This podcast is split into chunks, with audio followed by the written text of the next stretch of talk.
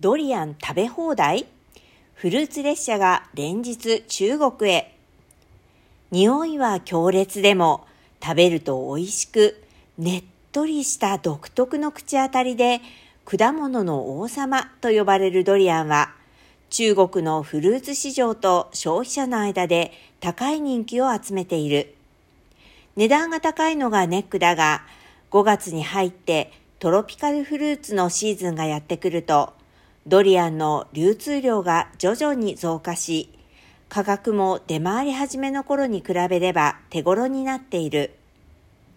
4月初めには 1kg あたり100元だったドリアンは、メーデー5連休が終わる頃には半額以下まで値下がりしており、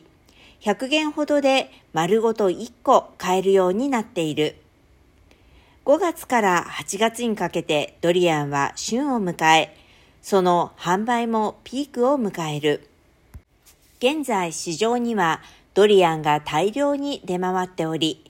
今の高品質で低価格の流れは今後も続くとみられ、価格は低下し続ける可能性がある。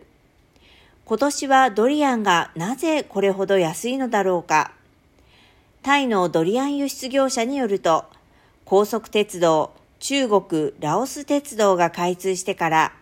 ドリアンの中国への輸出にかかる時間が大幅に短縮されたことが大きいという。これまでは海上輸送で約7日、道路輸送で約5日かかっていたのが、同鉄道の開通により、タイから中国雲南省昆明市までわずか3日で輸送できるようになった。これにより輸送中のロスも大幅に低下している。そしてドリアンだけでなく、マンゴスチンやリュウガン、マンゴーなど、東南アジアのトロピカルフルーツもシーズンを迎えている。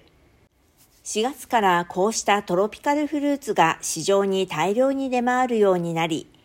フルーツ専用列車は連日中国ラオス鉄道経由で中国の大都市に旬の味を運んでいる。今年のメーデー5連休には、同鉄道が運んだ輸入トロピカルフルーツが1万1000トンに達し、中国の果物かごをバラエティに富んだものにした。多くの果物が旬を迎える夏のシーズンに大きな期待が寄せられている。